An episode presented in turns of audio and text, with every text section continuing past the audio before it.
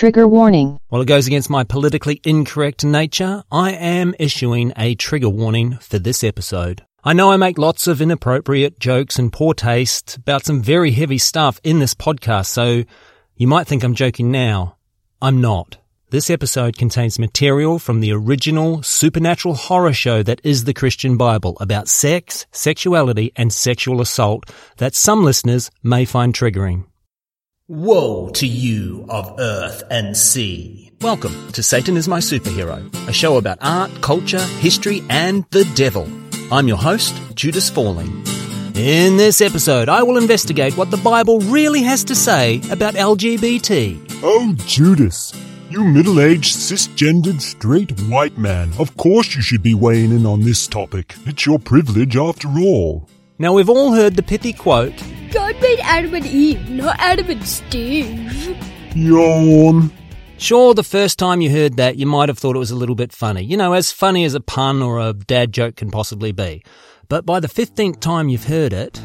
Okay guys, we're purchasing a Pride March this Saturday and we need some new placards. Any ideas? What about God made Adam and Eve, not Adam and Steve? Good one. It's a classic and it's true. Can't deny it.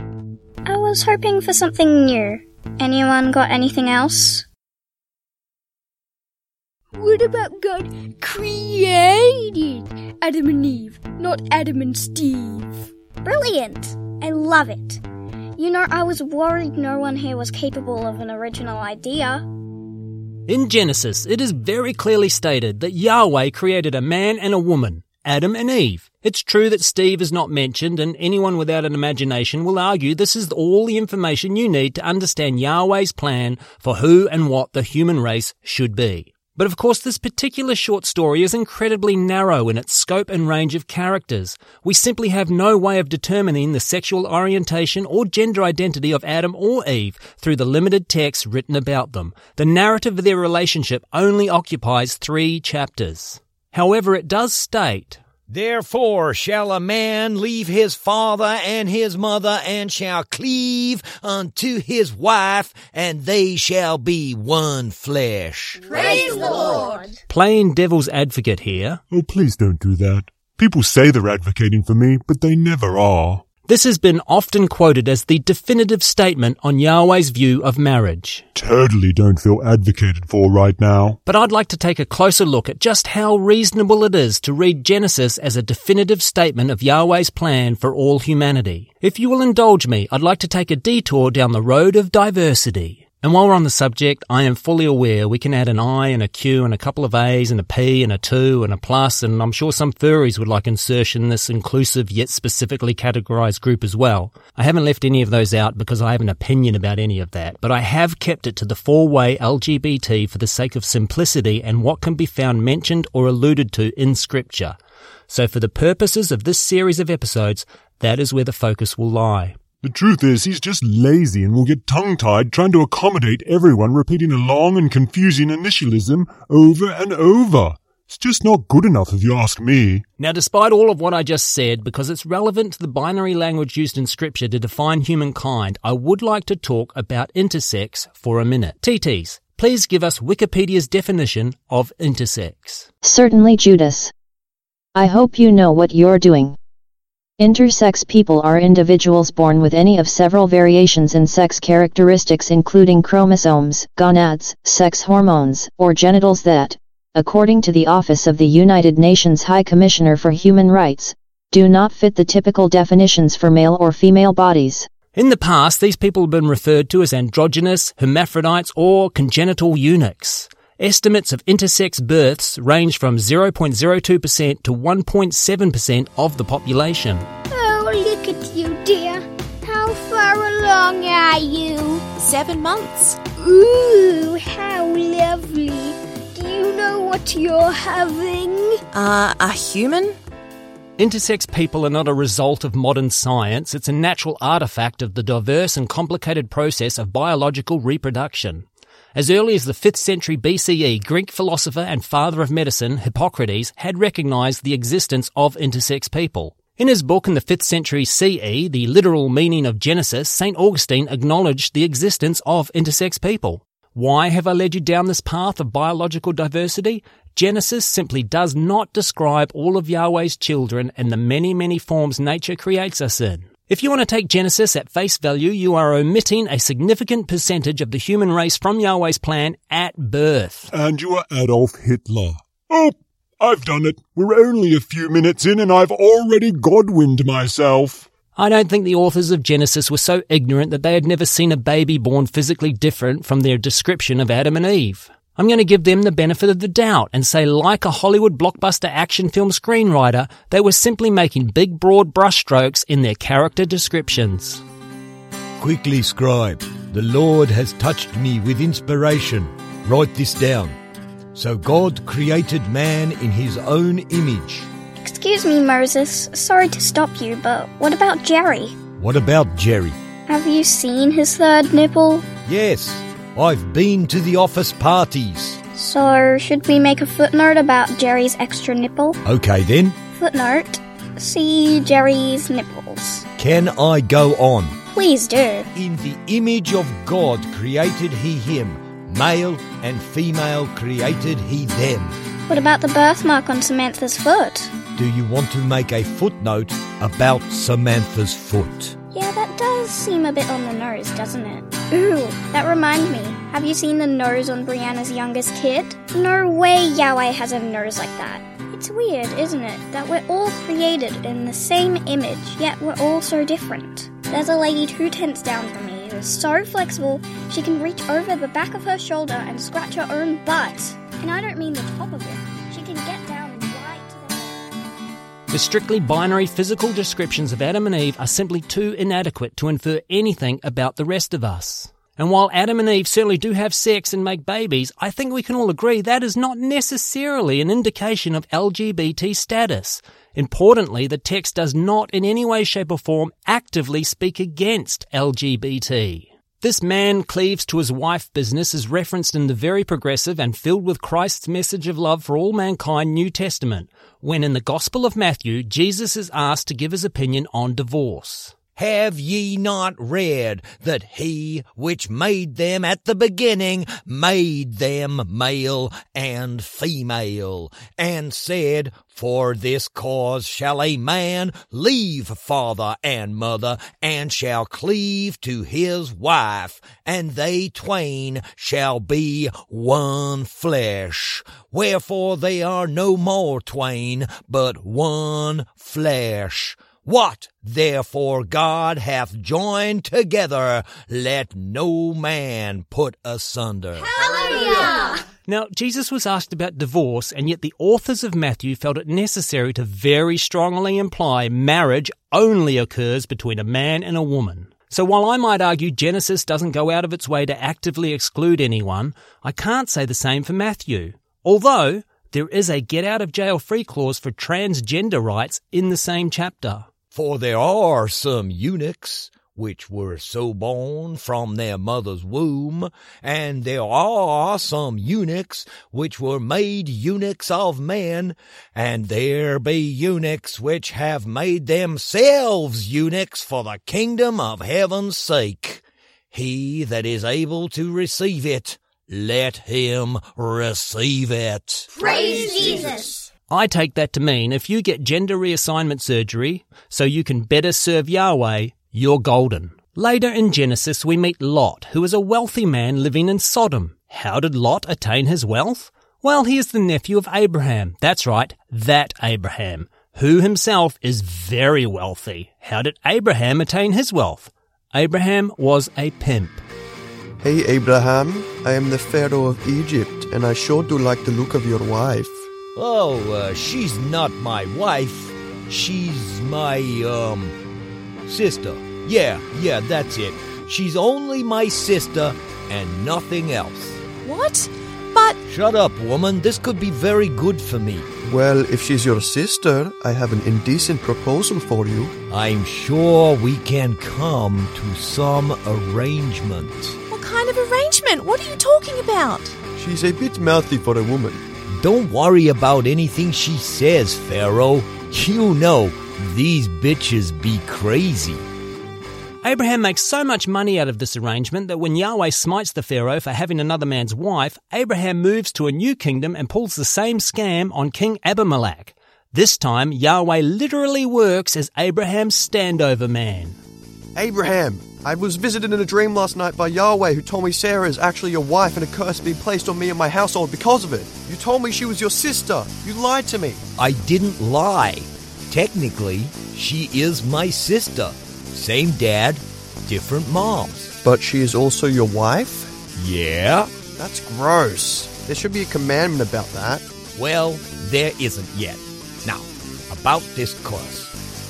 I'm sure we can come to some kind of arrangement. King Abimelech paid Abraham with land, slaves, livestock, and 1,000 shekels of silver. Anyway, I got sidetracked. Back to Lot. Lot meets two visiting strangers in the city of Sodom and invites them to stay in his house. They, however, are content to spend the night on the street. Now, you know how in horror films the heroes arrive in town and are getting supplies for their night staying in the creepy old house. And there's always that one local character who tries to warn them but doesn't actually tell them anything. Yeah, Lot is that character, and this is the first literary example of that trope I know of. So anyway, Lot really insists they should stay in his house. The strangers finally agree, but it's too late. The local mob of gang rapists have already spotted the strangers and surround Lot's house, demanding they come outside to be sexually assaulted. It gets worse. Lot offers his two daughters to the gang in place of the strangers, as it would be impolite to let anything untoward happen to guests in his house. Unnamed daughters. What have I taught you about how we treat random strangers in our house? We should look for every opportunity to treat them better than we would expect to be treated ourselves. Very good. I have found for you just such an opportunity. The gang try and force their way into the house and are blinded by the strangers, who turn out to be angels.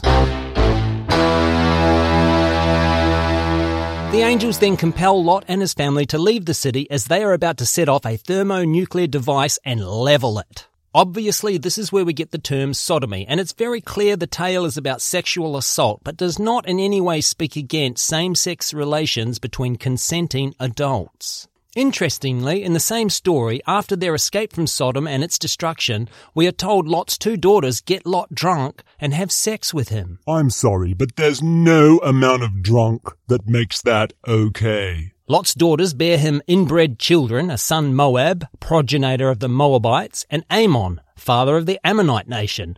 Now, while the Moabites and Ammonites are despised by later generations, no one is directly punished for this act of incest. But only a couple of verses earlier, Lot's wife had been turned into a pillar of salt for failing to follow explicit instructions from the angels. So, yeah.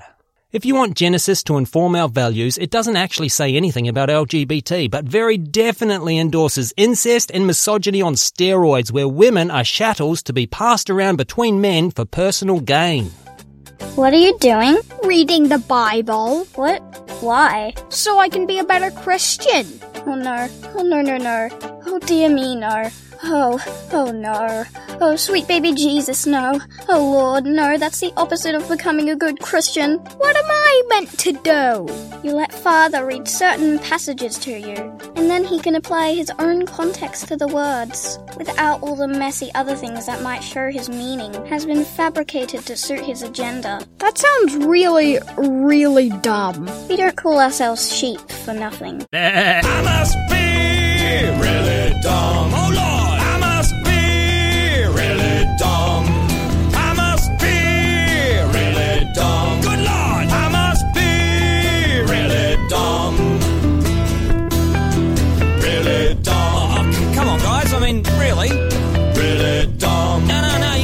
Say from my angle, really dumb. No, look, the whole story is this, right? Really dumb. No, you're right. I'm a bloody idiot. Ezekiel also references Sodom while tongue-lashing Jerusalem when he describes the city as a promiscuous woman who has prostituted herself to the Assyrians, Babylonians and Egyptians, who he describes as having very large genitals. Now you know why those pyramids had to be so tall. Ezekiel even goes as far as to say that Jerusalem's neighbours and longtime enemies, the Philistines, were shocked at the lewdness. But there is no reference to LGBT. In fact, no matter how you want to view it, Ezekiel is very explicitly using heterosexual sex in his metaphor. Sodom is referenced again in the New Testament in the Epistle of Jude, a first-century warning about false teachers infiltrating the early church. Even as Sodom and Gomorrah and the cities about them in like manner giving themselves over to fornication and going after strange flesh are set forth as an example, suffering the vengeance of eternal fire. Amen. The phrase going after strange flesh is more often than not interpreted as speaking about LGBT. Many seem to believe a better translation of the original Greek would have been other flesh, but I don't think that moves the dial one way or the other. There is debate that Jude could be referencing Enoch in the verse before. And the angels which kept not their first estate, but left their own habitation, he hath reserved in everlasting chains under darkness unto the judgment of the great day. Blessed is the Lord. Enoch told us the fallen angels were cast down to hell for lusting after human women and impregnating them with giant babies. The argument here from the apologists is that the two strangers in Sodom were actually angels who, as we all know, are genderless. I prefer gender fluid, thank you. I use all the pronouns. I'm a pronoun nightmare from hell. Do you see what I did there? So Jude is actually worried about Christians wanting to have sex with angels.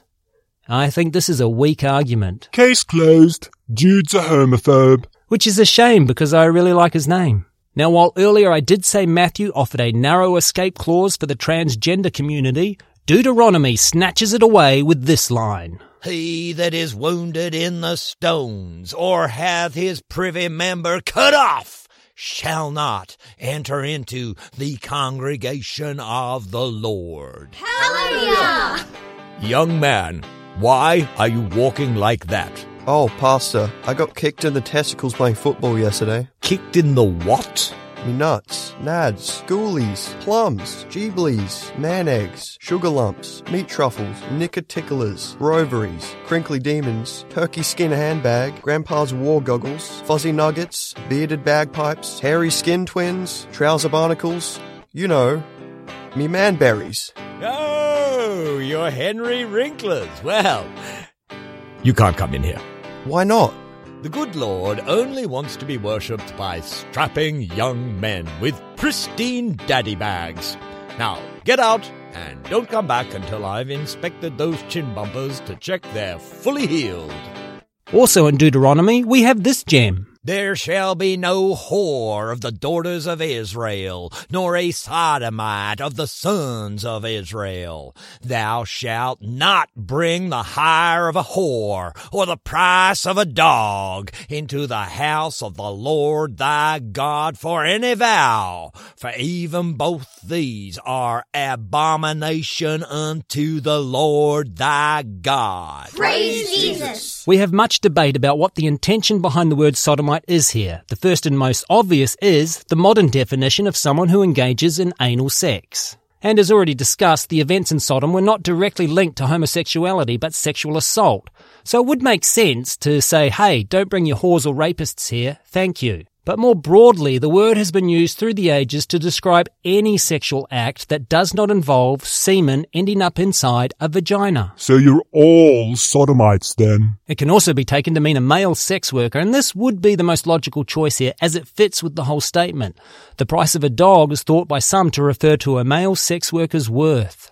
There is also debate as to whether or not the original Hebrew text used sodomite at all and may have used a word meaning shrine prostitute, which is a term allegedly linked to men who service so-called barren women having trouble to conceive. Translation, hubby was shooting blanks. It's an ancient IVF program. Mate, I think my wife is barren. I had the same problem last year. Took my old lady down to the local shrine twice a week for a month, pregnant with twins. What do they do? I don't know. They said I wouldn't understand the process. I guess it's all scientific mumbo-jumbo. Anyway, she said the experience was wonderful and can't wait to go back next year. She reckons she's going to try for triplets. I think it's pretty obvious Deuteronomy is talking about men who have sex with other men, probably for money. Now finally we come to self-proclaimed Apostle Paul. In an upcoming episode of the Origin Story series, we'll talk more about self-proclaimed Apostle Paul. But for now, all you need to know is that, in my opinion, the guy was a bully and a thug who muscled his way into the early church with a fantastic lie. I'm not alone in wondering why his letters are in the New Testament at all. But they are there and have been used to bash the LGBT community. So in this case, the court of Satan is My Superhero will allow their testimony to be heard. In Romans, which is a letter written by self-proclaimed Apostle Paul to the early Christians in Rome, he says this while talking about sin and wickedness.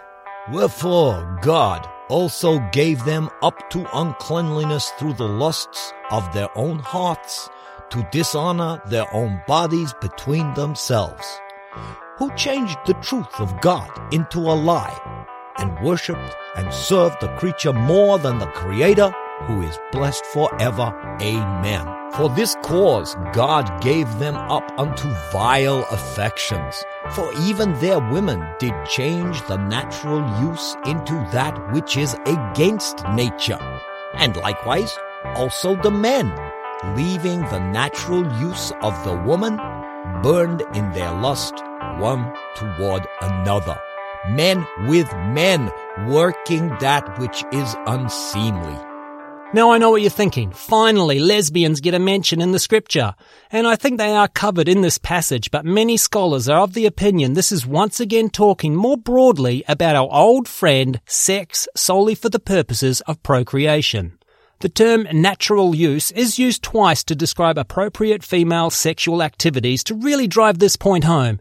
And as I said before, this book is misogyny on steroids. I've always said they should have been burning Bibles, not bras, in the 60s. Such a waste of perfectly fine lingerie. In a letter, self-proclaimed Apostle Paul wrote to the early Christians in Corinth, he says, Be not deceived, neither fornicators, nor idolaters, nor adulterers, nor effeminate, nor abusers of themselves with mankind, nor thieves, nor covetous, nor drunkards, nor revilers, nor extortioners shall inherit the kingdom of God. There is debate that the word effeminate would have been better translated to mean morally soft or morally flexible. The Greek word used, that has been translated to abusers of themselves with mankind, could have been deciphered as a compound of two words which would add up to man-bedder, which might not necessarily mean men who bed other men, but promiscuous women. So I'll give him the benefit of the doubt on homophobia here, but a fail on misogyny. Also, the shrine prostitute translation gets thrown around here, which, that would also fit. And in a letter, self-proclaimed Apostle Paul wrote to the Bishop of Ephesus, Timothy, he had this to say, The law is not made for a righteous man, but for the lawless and disobedient, for the ungodly and for sinners, for unholy and profane, for murderers of fathers and murderers of mothers, for manslayers, for whoremongers, for them that defile themselves with mankind, for man-stealers, for liars, for perjured persons. And if there be any other thing that is contrary to sound doctrine, according to the glorious gospel of the blessed God, which was committed to my trust. Oh, classic Paul. Yahweh's gospel has been committed to his trust. Here once again he used that same Greek word for man-bedder that was later translated into for them that defile themselves with mankind, and all the same arguments apply. Let's go, boy! I'm going to take a short break from the show right now to talk about my sponsors and Patreon. I don't currently have sponsors or Patreon, but if you'd like to support the show, you can do that by buying my novel. It's called Chaos Machine by Judas Fawley. It's available through Amazon. You don't need a Kindle to read it. Almost any digital device will do. Don't forget Chaos Machine by Judas Fawley. Now, back to the show. In recent years, there have been many people trying their hardest to interpret Scripture in new ways to try and fit the LGBT community into the faith. Pastor, I've been going over the books and this church will be bankrupt inside a year. Are you telling me I'll have to get a real job? Yes. Over my dead body? There must be something we can do. The only way out is to expand our congregation, but we've targeted everyone who might be interested in joining the flock.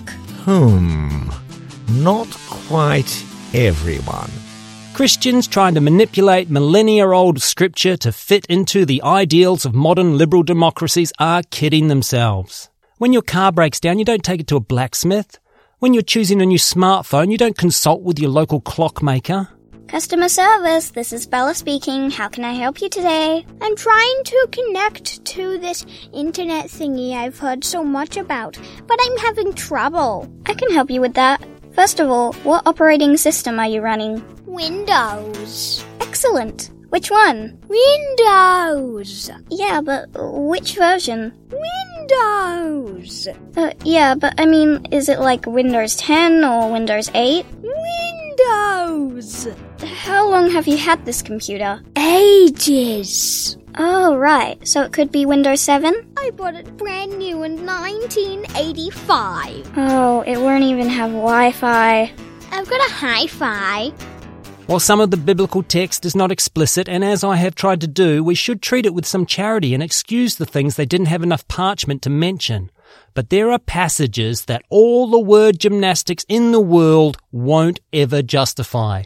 LGBT and Scripture are simply incompatible. To further my point, I'll leave you with one last quote from Leviticus in the Old Testament. These are allegedly the words of Yahweh himself, as quoted by Moses. Thou shalt not lie with mankind as with womankind. It is abomination. Amen. And that's why Satan is my superhero. If you've enjoyed this episode, please rate, review, subscribe, you know the drill. But more importantly, please recommend this show to just one person. I mean literally one person. Choose that person well.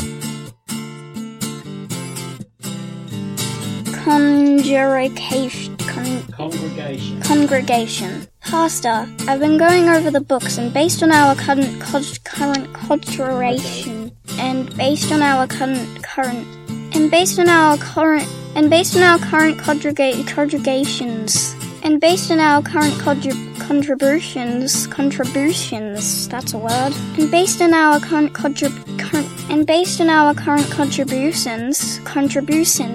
so close.